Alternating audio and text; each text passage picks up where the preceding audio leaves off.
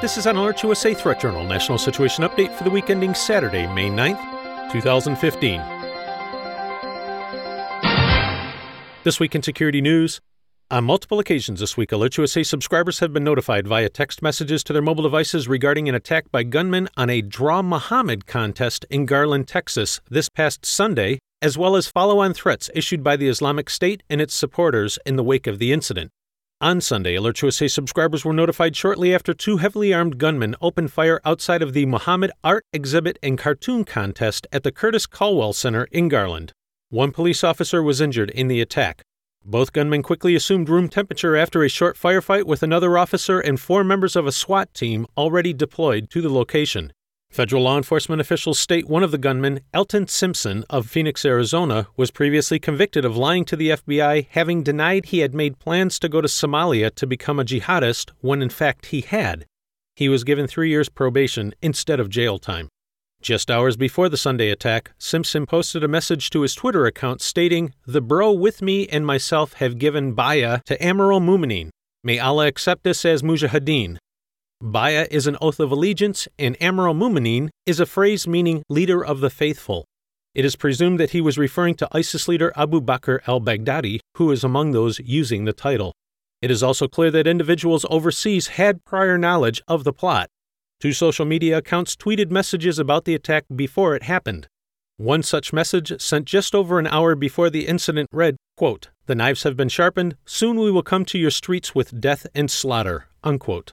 Federal investigators believe a former Minnesota resident, Muhammad Abdallah Hassan, now believed to be located in Somalia, was behind some of the advanced messaging. Hassan, who goes by the name Mujahid Miski, left Minnesota to join the terror organization Al Shabaab in 2008.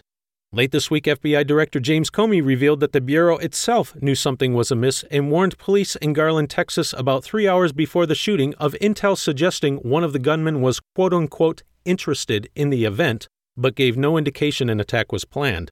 On Tuesday, the Islamic State formally claimed responsibility for the attack via a broadcast on its official radio channel, calling the gunmen two soldiers of the caliphate and issuing a stark new threat.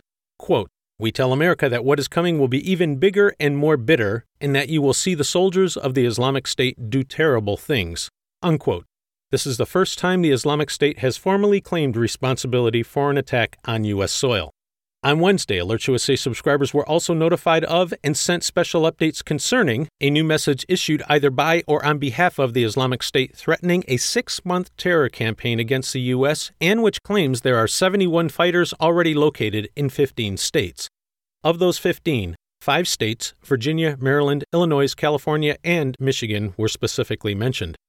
On Thursday, FBI Director James Comey said that there are, quote, hundreds, maybe thousands of people across the country who are receiving recruitment overtures from the terrorist group or directives to carry out attacks in the U.S.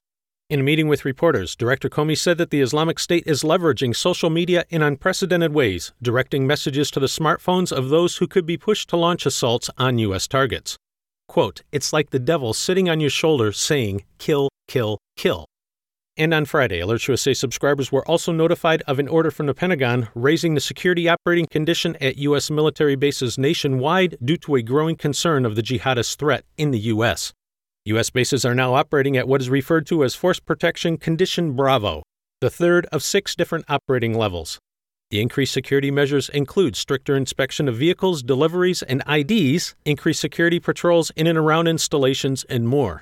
The order was signed by Admiral William Gortney, head of the U.S. Northern Command and NORAD. As AlertsUSA has repeatedly cautioned, we urge listeners to be extra discerning with the constant drone about Islam being a religion of peace and these types of attacks coming about as a result of twisted interpretations by radically minded individuals. The truth of the matter is that one only needs to be a motivated, devout Muslim. Harsh? Yes. The truth? Yes. The teachings and legacy of the Prophet Muhammad are absolutely clear for anyone who takes five minutes to look into the matter all good Muslims must wage war on unbelievers and other religions and bring them into submission. This is not an extreme interpretation. This is a core foundation of the faith and has been the rationale behind the ongoing aggression of Islam for over a thousand years. While the pressures of multiculturalism and political correctness demand that our elected officials downplay and frankly lie about these truths, the reality of the situation does not change. These individuals, constantly referred to as radicals, are actually just walking the walk as explicitly called for in hundreds of passages within the Quran and the Hadiths. You can find much more in this story in this week's issue of the Threat Journal newsletter. As we have done for over 13 years, AlertsUSA continues to closely monitor the terrorism threat facing the United States as well as American citizens and interests abroad and will immediately notify service subscribers of changes in the overall threat environment as events warrant. In travel security news, in addition to a standing U.S. government issued worldwide caution and separate worldwide travel alert, this week the U.S. State Department issued updated travel warnings for Mali, Eritrea, and Mexico, holding at 43 the number of alerts and warnings issued for individual countries around the world specifically identified as posing significant risks for U.S. citizens. If you are planning travel abroad, even to such common locations as the Caribbean, Mexico, or Europe, AlertsUSA strongly recommends checking out the U.S. State Department's travel website for safety and security information about your destination. We also recommend checking out the equivalent websites of the Canadian, Australian, and British governments to see the travel guidance those nations are providing to their citizens as threats and assessments may vary. This has been an AlertsUSA Threat Journal National Situation Update for the week ending Saturday, May 9th, 2015.